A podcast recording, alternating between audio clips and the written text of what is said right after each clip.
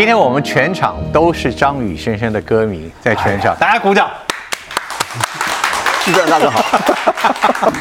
哇，今天非常非常高兴看到你，而且我相信很多在我们镜头前面的观众也是久违了你啊、哦，所以我们今天特别要准备好好的菜肴让你来欣赏，请到了 Kelly 小姐啊、哦、，Kelly 小姐是她的歌迷吧？对啊，打一首歌，我喜欢伞下，曲终人散。好，我喜欢囚鸟，囚鸟，哎 ，OK，OK。Okay, okay. 其实从喜欢的歌曲里面，我就可以判断他在哪一个年纪层。他在哪一个年龄层？他在哪一个年龄层？好险你没有说用心良苦啊！我还刻意的想避一下。对对对，囚鸟，囚鸟是哪一年？囚鸟也算是早期的啦，也算是早期，非常早期，一九九五九六左右吧。对，九五九六九七，差不多差不多。因为我那时候小学啊，啊，我扒个白饭好了。好了，换那。今天你替我们的大偶像带来什么菜？我们带来的是青葱烧鸡，下面是搭配的一个生菜沙拉，搭配那个蔓越莓的果醋，嗯、吃起来是一个清爽的感觉。OK，、嗯、好。其实我们跟张宇先生都有一小段时间啊、哦，比较没有在这个呃荧幕上见到您了。嗯，我今天第一个问题让你来问。我？对。呃，请问张宇先生，休息的这段期间，有有启发一些什么新的事情吗？好，来，我们就从这开始了。这也是一个很多人想问你，休息在干嘛？休息就是无所事事，无所事事。对，当初也不知道为什么要休息，就是某一天在旅馆里面，然后呢，在在在某个城市的某个旅馆里面。然后一早醒来就觉得，我还要继续这样子的走唱人生吗？就是每一个城市唱，一直唱，一直唱，唱唱。然后在就没有太多的思考之下，我就发了一篇文，就说我要休息了。我帮观众回忆一下，你去找一找二零一八年的六月。对，哦，就是说我要长期休息这样子。然后这也没有跟老婆讨论，也没有跟经纪人讨论，我就把它发出去了。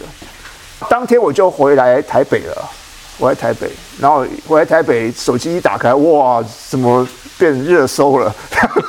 对，我想哦，就是，但是其实这个原委其实我不太清楚，其实我真的不知道我为什么那天早上起来会这样子，但是它一定会有个前面的一个累积。我们从那个时刻开始，你上面说的，其实你说力不从心了，嗯，对吧？这是你的用字嘛？嗯、对，什么意思啊？呃。就是你会唱得非常的累啦，在那个时候，就是我，比如说我可能会会就一场一场，每个城市一直唱，一直唱，一直唱，一直唱，然后我可能会，我们必须要开车哦，可能可能下了飞机在某个城市之后，然后就开始开车，哦，然后开车开车，然后这样晃晃晃晃晃晃七八个钟头到一个地方去，然后登台去。然后唱个两三首歌曲，再晃晃晃晃晃晃七八个钟头再出来，然后呢再到下一个城市去演唱。那这个这样子的演唱过程里面，其实虽然唱歌是我喜欢的事情，但是这样子长久的一直这样唱歌的过程里面，会让我觉得我为我到底为了什么？哦，然后我有这么这么缺钱吗？哦。然后我我一定要这样子用这样的方式去去延续我的演艺生命嘛？然后在唱的过程当中，会发现自己其实越来越没有情感。对于唱歌这件事情，他会他会一直磨磨磨磨磨磨，把你对唱歌这件事情的热情给一点一点点的消耗掉。所以就某天起来就觉得哦，唱歌突然变成一件很累的事情，因为我从一九九三年出道。一直到二零一八年，其实我中间是没有停过的。我没有，我没有什么太多的所谓的一个。我刚跟您算过了，嗯，我我我三十多年了，嗯，对。但但但是有时候你会中间停一下嘛？我中间停一下，但是我，我好像没有停两三年半，我会停个一个礼拜一个月吧。对对 对, 对对对。但是我们没有。哦，我就是一直唱，一直唱，一直唱，一直表演，一直表演。因为有时候你坐飞机啊，旅行也是一种喘息，也是一种。也是一种调剂嘛，那时候还没有办法，就是有这样子的想法去转念，转这个心情。嗯，所以在这个三年里面呢，就是啊休息，就是开始我的休息人生。你经纪人一定骂你吧？经纪人私底下可能会，私底下他心里面可能会有一些圈圈叉叉啦，但是基本上经纪人还是很尊重我，还是非常尊重我。所以你的夫人呢？我夫人太开心了，她等这一天等很久了，等很久了，等很久了。对，她等这天等很久，她一直说，她一直说她自己是未单亲。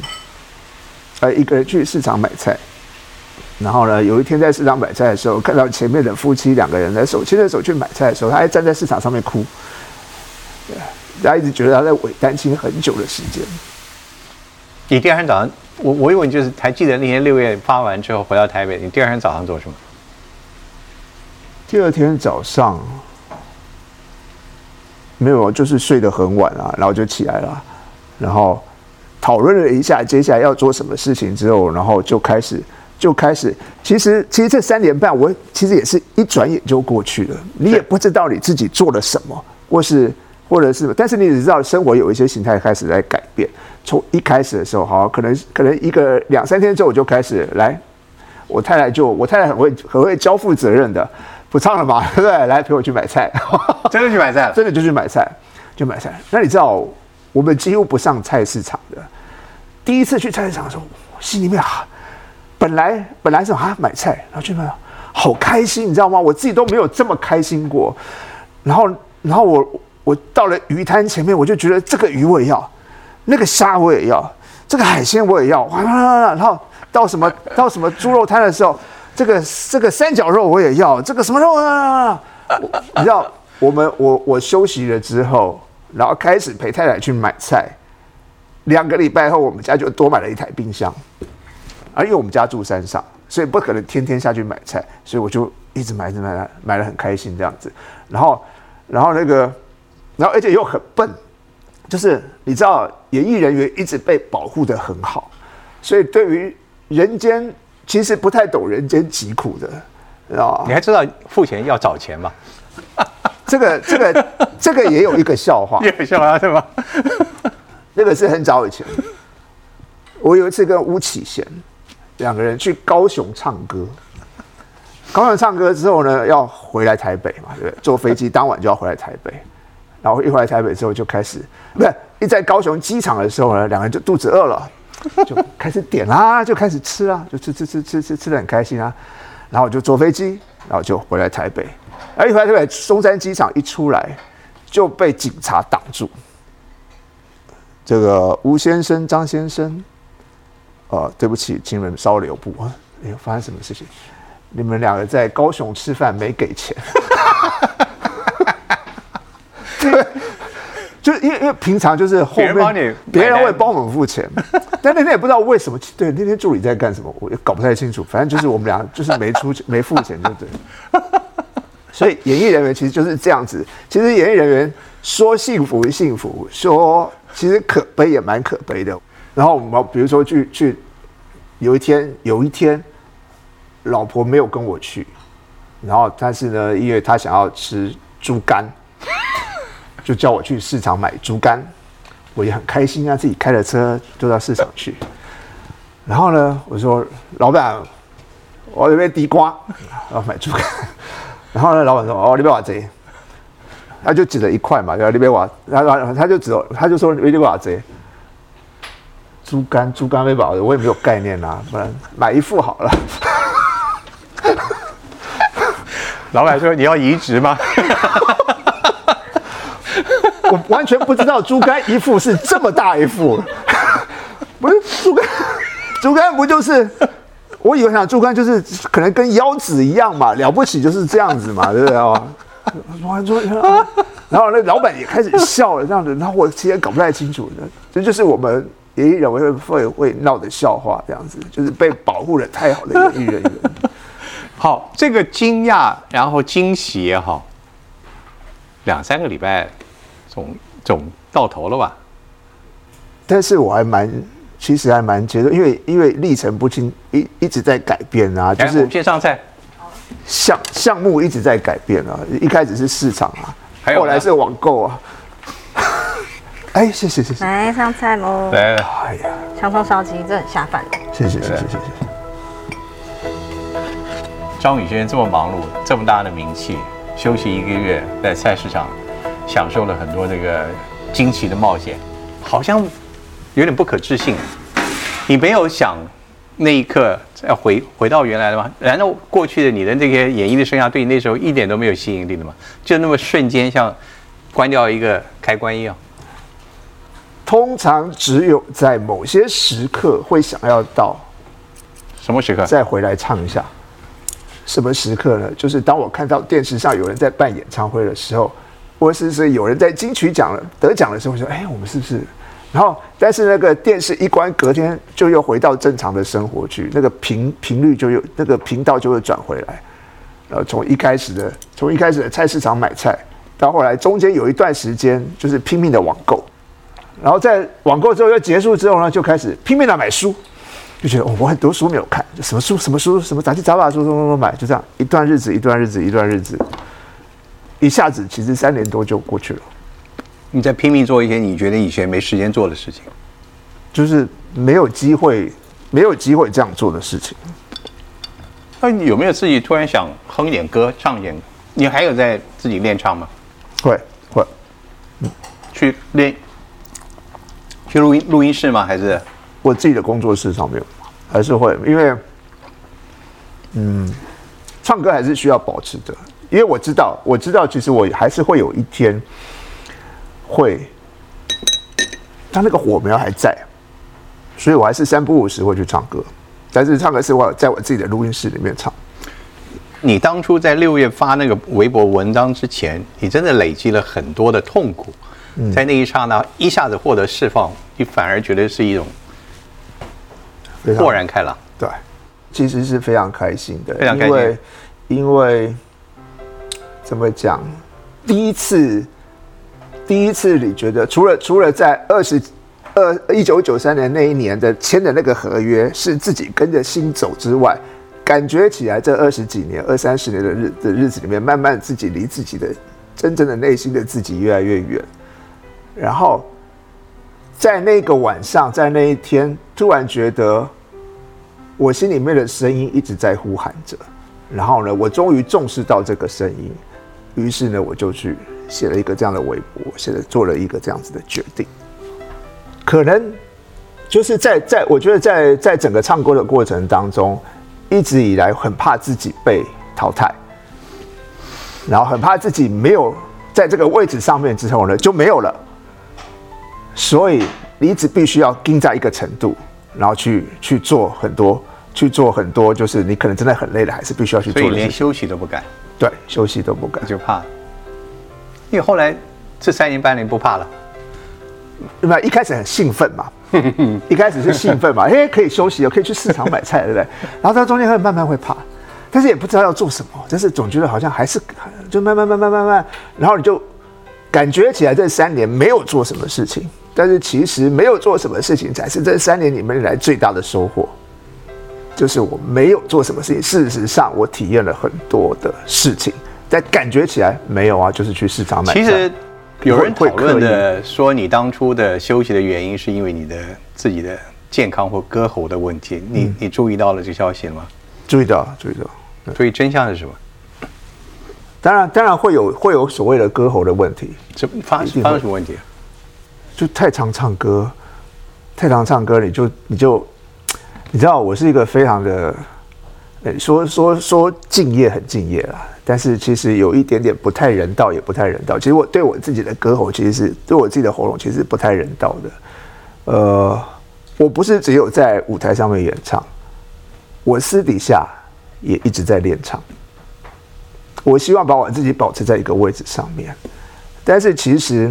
没有，人体没有任何哪一个肌肉是可以经得起你这样子的考验的，但是心里面会有恐惧。你在操劳它，对不对？对，我在操劳它。对，所以，所以那个力不从心，其实也有一点点这样子的意味的存在。我必须要让我的喉咙休息一下。那我觉得站在歌迷，我最关心的是现在好一些了吗？嗯，起码可以出来录音。就是可以可以再唱一个很动人的歌曲这样。这首歌有些观众可能在我们播出的时候也许听到了哦，因为你要发片，在我们录影时候还没听到，但我先有这个荣幸听到了。啊，等一下回来我跟张宇先来讨论这首歌，还有他的一些在这三年半中做的事情。我也有一些新的发现，他的歌声跟他的这个歌艺的，我我怎么能说人家歌艺的？人家歌艺是当第一流的，他的歌声跟那个音色的给我感觉好像是有那么一点小小的变化。答案是如何呢？马上回来。啊，看我刚刚抹了嘴，我今天非常的高兴，请到了我的偶像张宇先生来到我们的节目。我也要抹一下嘴，因为我们俩都吃了非常好吃的菜。我们有 Kelly 帮我们做的这个青葱烧鸡啊。你刚刚告诉我一下，其实厨师是你很尊敬的行业之一。嗯，为什么？因为我们一家都爱吃，uh-huh. 然后我太太也很爱做，也很会做，所以我们在这。我们在这个三年的时间呢，也吃了很多很多很棒的餐厅，然后每次 不, 不, 不买了，现在就吃别人的了。对，那么也也自己也做 ，OK 好，然后也吃很多的餐厅， okay. 然后越吃越吃，就会觉得厨师是非常，厨师是一个艺术家，然后呢，他他所需要懂的艺术不是只有厨艺而已，他要懂的东西的是非常非常的多。所以呃，你这三年多来，你自己有去想学做点菜吗？没有。你是理论家？没有没有没有没有。我我我我我知道我不行 ，OK， 在这方面不行，但是我还挺能吃的。那家里的菜，你不是可能每天都在外面吧？对对对，你还在家里吃饭用的多吧？嗯。谁做？两个人啊，一个是我我我太太啊，嗯哼，一个是我们家小孩子，我的小儿子。小儿子在。对 对, 对。小儿子喜欢做菜。他其实我看不出来他喜欢做菜，但是呢，他之后要去念的是厨艺学校，嗯，是美国厨艺学校。那其实他当初做这个决定，我也很讶异，我不知道他，我从来也没有吃过他做的菜，我就很讶异，我说：“那你又做个菜来吃看看吧。嗯”你你突然啪一声，然后说要就是，然后他就开始，而我就发现哦，其实是挺有天分的啦。嗯，其实是真的是挺有天分的。有报道说你大儿子在美国嘛，也在国外。对，他念的是也跟电影有关的行业。呃，他念的是电影的视觉设计。你曾经想把他带入到这个行业里面，就是演艺的或者是表演的这个事业里面，对不对？老二要做这次自己做他的一个生命中的决定，你没有参与去，也要跟他辩论一下吗？老二很难辩论，因为他只是告诉你他的决定。他在申请大学的那个阶段的时候，有一天我们问他说：“哎，那你要申请什么学校？那你要不要？你要不要我帮你找个代办中心，帮你做写个 essay， 写个什么东西的这样子？然后看你们学要什么学校，我们大家是不是来讨论一下？”他给我的回答是：“哦，我已经申请好了。”啊，你已经申请好了？那你申请什么？哈佛、史丹佛，还是 Cornell， 还是啊 Princeton 这样子？因为因为他成绩很好，那你知道成绩很好之后，父母开始就会有点妄想嘛，对不对？哇，我们家会不会出现一个哈佛的？或者我们家会不会出一个 Princeton 的这样子？没有，我申请的 C I A 啊 ，C I A 中情局吗？不是，美国厨艺学院。Culinary， 对对对 ，America， 对 C I A。啊，那什么学校？哇，换我们父母紧张，你知道吗？就开始我们去爬文哦，什么 C I A 哦，这什么学校？看看哦，就知道、哦、这个学校。当然它，它它是世界上顶级的厨艺学校。然后，但是心里面，你只申请一个，你没有申请第二个学校了。好，纵使你要念厨艺学校，你也可以申请两个、三个。那万一这个没有选上怎么办呢？然后我儿子其实就是没有啊。我会上啊！你为什么觉得你会上？哦，我就觉得我会上啊，所以他也没有什么讨论啊。然后隔几天就说：“哦，我上了啊啊，你上了。哦，那什么时候开学？啊，只是看啊，这个学费多少钱这样子啊，就这样啊，结束了。我们的讨论就就就结束了。然后他就变成要去念厨艺学校了。我们的讨论，所以没有讨论的过程。非常有自信的一个孩子。对，非常有自信感。他之之前就只有一个迹象，就是他曾经在他高中的时候，他有一天，他从他在美国念高中嘛，然后念了高中之后，就有一天他就说跟他跟他妈说，我要去参观一个学校，一个厨艺学校。然后那时候他还很小，他才十四岁，十四岁还是十五岁？你要一个人从宾州，然后坐车到纽约，然后去参观一个学校。然后我就我就开始就是为父母的担心了，那我要不要帮你叫车啊？要不要帮你安排在那接送啊？什么东西的？不用，他自己去，就自己搭车搭了火车去，然后到了一个学到那个学校去参观完毕之后呢，他就很开心的说：“哦，那个学校，呃，送了他一顶厨师帽这样子。”然后隔了几年之后，就说他要申请这个学校，然后他就去念了。童年的梦想才是人生最大的一个满足。如果他真的按照这个自己的梦想而圆梦的话，嗯，我们谈到人生做决定的时候，嗯，你觉得儿子做的决定跟你做的决定，两个勇气是不是一样？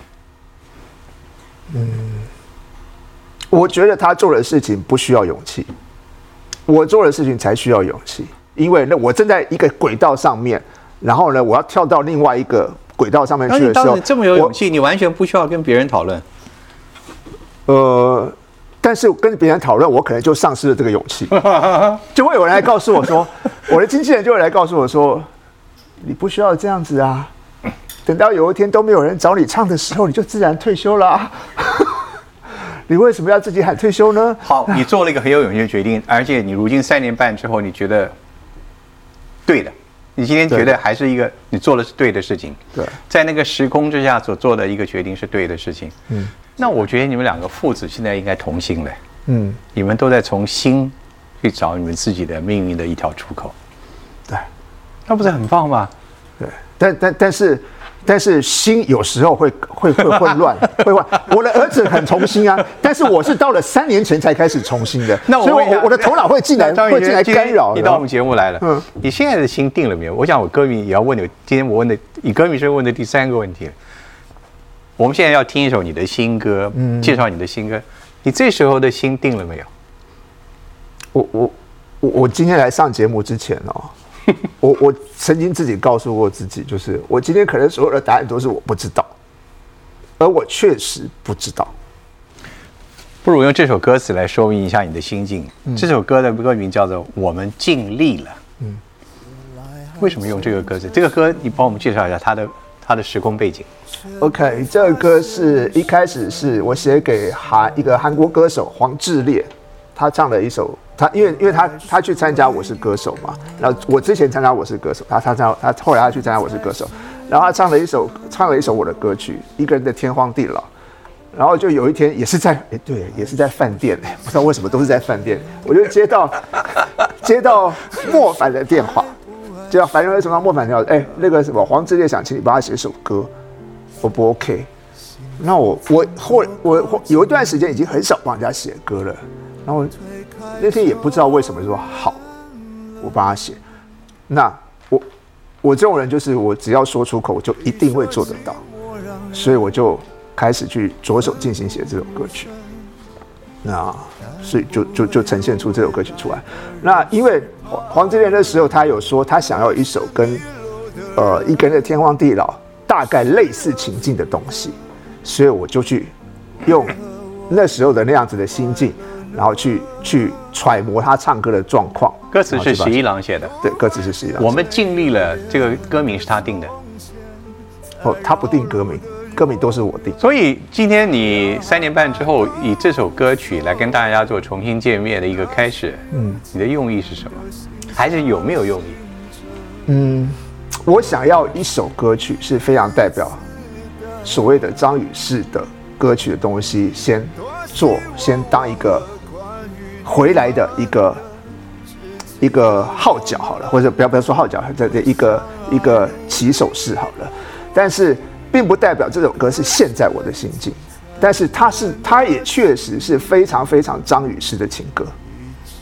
那我希望就是说，呃，我的歌迷朋友们，他们可以听到一个非常熟悉的一个张雨的东西，而这个东西其实在现在的这个市场上面是比较少有人这样去做音乐。我如果把它解释成是张宇对他三年半来的自己的一个重新生命的一个诠释，他已经做了省思，他尽了力了，所以他决定还是回来吧。也就是那三年半时间给你的喘息或者重新思考，你也做了，嗯，但是还是喜欢从前的你。哦，不不不不不是不是不是不是不是。好，我们先赶快上一个，他重新重新讲。哇哦，这是什么？冰糖炖梨。哦，哎呦，对，这是保护喉咙的润肺。谢谢谢谢谢谢谢谢。这我老婆也常做。哦，真的，赶快尝一口，你觉得比较一下跟十一郎谁做的好？来，觉得怎么样？我觉得做的一样好。哎呀，真是。对，但是如果论口味的话，这个主厨做的好一些。我在，因为他毕竟是专业的。但是为什么一样好呢？因为老婆有她的爱心在里面。但这位有歌迷对你的鼓励好，啊、希望你继续唱。真的真的真的很棒，真的很棒。谢谢。因为这个枸杞加红枣嘛，嗯、对，它都有一点点的甜味。OK， 它都会提提一点点甜味在里面，再加上这个这个润肺的那种感觉。谢谢。将来他这个新曲的成功，你有有功劳。谢谢。哇、哦，对对对，好，谢谢啊。一一瓶真的很好喝，对，真的很好喝。除除了。吃这些润喉的，你这三年半来还有哪些帮自己的嗓音来做一些调整？嗯，我还是会持续练唱，但是练唱的方式不一样，哦、就是开始会去寻求一些真正的声音的。你的问题不需要医学的帮助，自己改变练唱方式就可以。没有，我还是需要专业的帮助。他们所以我会我会找所谓的真正的就是唱歌老师，其实很奇怪，我要去找唱歌老师，唱歌老师吓坏了吧？但是我从他们身上真的学到学到了很多，就是他们说你迟来了是吧？嗯，可能是。我我我们不是我其实去学的不是唱歌的技巧，学的是怎么样好好的运用自己的声带。你以前都没有去学这个。我们那个时代就是麦克风拿来，啪就开始唱了。所以我很多朋友会问我说：“欸、你可不可以教我唱歌？”然后我心里说：“唱歌，唱歌就麦克风拿来，嘴巴张开就唱啊！”就我我我我不会教，你知道吗？不会教。我我我可以评断说，呃，这个人唱歌好不好？呃，哪一个字、哪个音、哪个怎么样啊？或应该要怎么处理会更好？但是我不太能够去告诉你说要怎么发声。怎么样去？因为我不是科班出身，但是我真的是从这三年之后才开始去找所谓的歌唱教练来教我怎么吸气、呼气，怎么样让自己的自己在纵使能够长时间的唱歌，也可以保持在一个很轻松的状态之下。你先多喝几口。我刚才讲过说，说、嗯、我有幸比观众稍微早一点时间听到这首歌的原因，啊、呃，我们尽力了。我我听的时候，我就仔细想。听跟你以前歌的比较，嗯，我听的第一个感觉，你没有像以前唱歌那么样去用力去唱那个高音了，对。可是那个吸引度更吸引了，而且唱的那个最最重要的，我觉得是我的又要访问你的私心吧。我觉得这里面充满了情感，嗯，尤其在那高音的那个刹那的时候，我觉得你在好像是在不是在唱歌，你在说一件你的自你自己的心情，嗯嗯。所以我那么有幸请你念一段你自己最喜欢的一段，因为这歌词不可能让你全部念完。最喜欢哪一段也能最能代表你想给观众在听的时候的一个心境是什么？来 ，OK， 我们就看见念最后讲这这段好了，就是我看着谁也不提的伤痕被时间模糊了，两颗心却进退不得。如果爱只是曾经的某种假设，我们尽力了。嗯、这个其实，在爱情里面哦，你知道人为什么要爱情？我不知道，因为要寻找自己失去的那个部分。其实。在我们的生命历程当中，我们一直到都在寻找我们本来就有的，但是因为可能社会观念啊，可能是教育啊，可能是不知道什么样的东西啊，把你压抑住的那个部分。所以我们会从爱情上面去寻找，去寻找跟自己的原型，去可以去可以，事实上是爱情本身就是跟自己内心的一个一种整合，所以你会去寻找你特别需要的那样子的一个一个存在，然后去圆满你自己。所以你的歌的意思告诉我们，就是你现在找到了。嗯，但歌词里面他这个人是没找到的，对，他还在磨合，还在磨合，还在磨合。那那我我可以约略理解，你在三年半以前那个最辛劳的时刻，就有一点像是你在生命当中也是进退不得，对。但今天听你在节目中跟我们道白，其实你是往前了，对，因为你把你自己硬的去往前走，走出那一步该走的步了，对。那步其实很重要，那个很重要，因为。这就是我刚才说的，其实内部也是一种整合的开始，就是你要去寻找你内心的自己，然后跟内心的自己去做一些和解，去做一些整合，然后你才能够往前进。要不然你你你你会一直觉得你失去了一些东西，但是你不知道那是什么东西。你需要透过一段时间，乱七八糟做一些你本来不是做的事情，或者是什么事情都不做，你只是。每天喝，每天下午喝个咖啡，就看着自己远方的山景，然后在那边喝咖啡。你需要借着这些这些事情来去提醒你，去找到你心里面的那些。哇，我有好多问题想问你。那休息不能太久的呗，人。对。那现在是不是张宇疗愈的完了之后的一个重新开始？嗯。那张宇疗愈完了吗？好问题，我的我的回答一样是我不知道，不知道，我不知道。但是，我我们可以从很多的，比如说很多电影，或是很多的动画片里面，对吧？比如说，比如说像什么呃怪兽和他的出出现，就是他他他们每个丢出去的东西呢，去那些怪兽要把它收尾回来的时候，那个就是其实在寻找自己的原型。然后把这些东西收回来之后呢，最后面有一个很重要的东西，就是我们在。在休息完之后，有个重要的东西就是，当我们跟内心整合了，你觉得整合到一个程度的时候，你最后一定要回到你原来的路上去。这就是，这就是啊、哦，比如说我从唱歌，我喜欢唱歌，唱歌是我非常喜欢的一件事情。可是，在唱歌过程当中，在前几年那段二十几年那段日子里面，唱歌，因为唱歌这个事情让我失去了很多的部分，所以我必须要去寻找，我必须要停下来去寻找。等到我寻找到那些东西跟自己整合完毕之后，我突然又可以回去唱歌了。但是这个唱歌的感觉，或是对待唱歌这件事情，其实心境上面是已经是不同的了。但是它还是我所热爱的东西。那这次的心境，你灌手这首歌的时候，真的感觉到自己改了吗？自己有所变化了吗？嗯嗯，就是其实。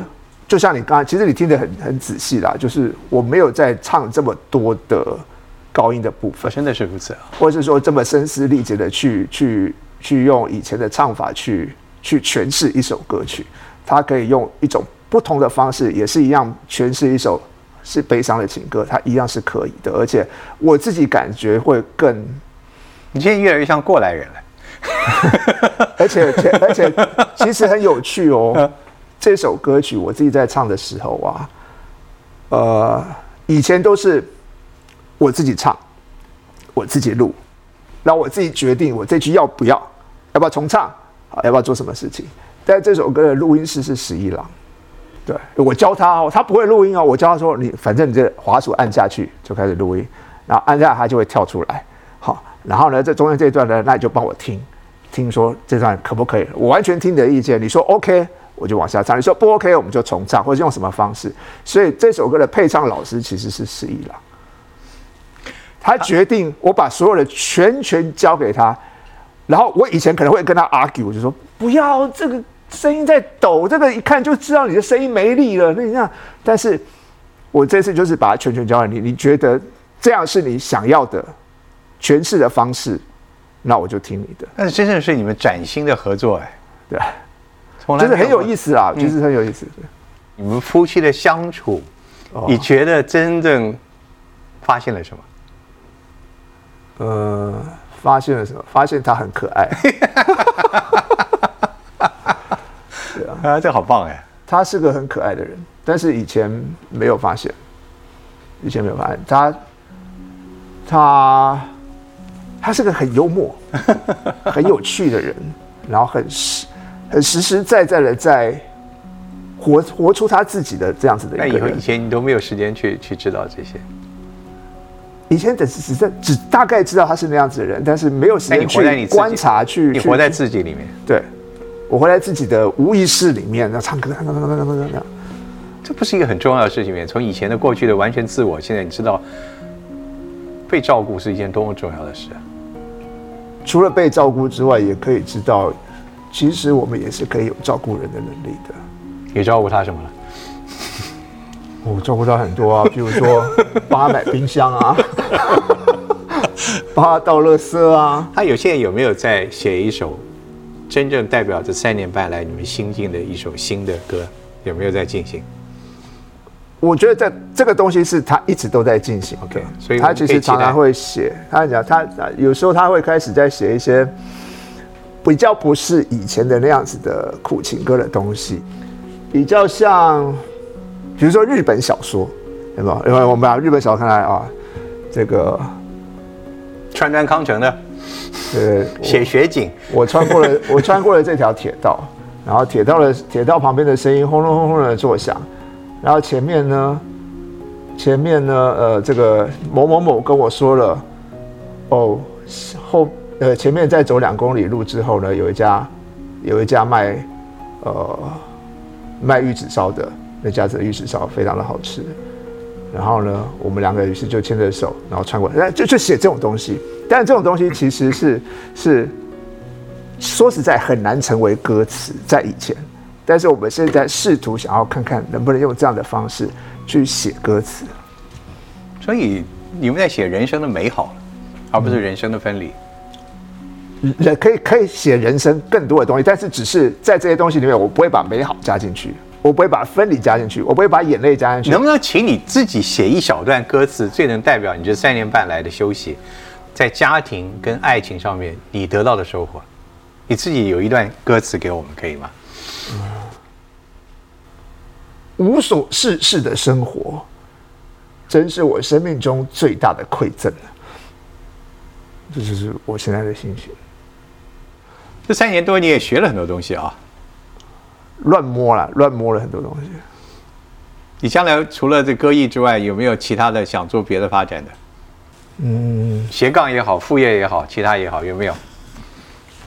斜杠，斜杠，我是做了很多斜杠的事情啊，比如说我去，我去，我去念中医啊，啊，我去学灵修啊，哦，然后甚至还有一阵子当了这个这个身心灵的疗愈师啊，啊，对，然后现在可能我有一天也可以教唱歌，也不一定，嗯，因为。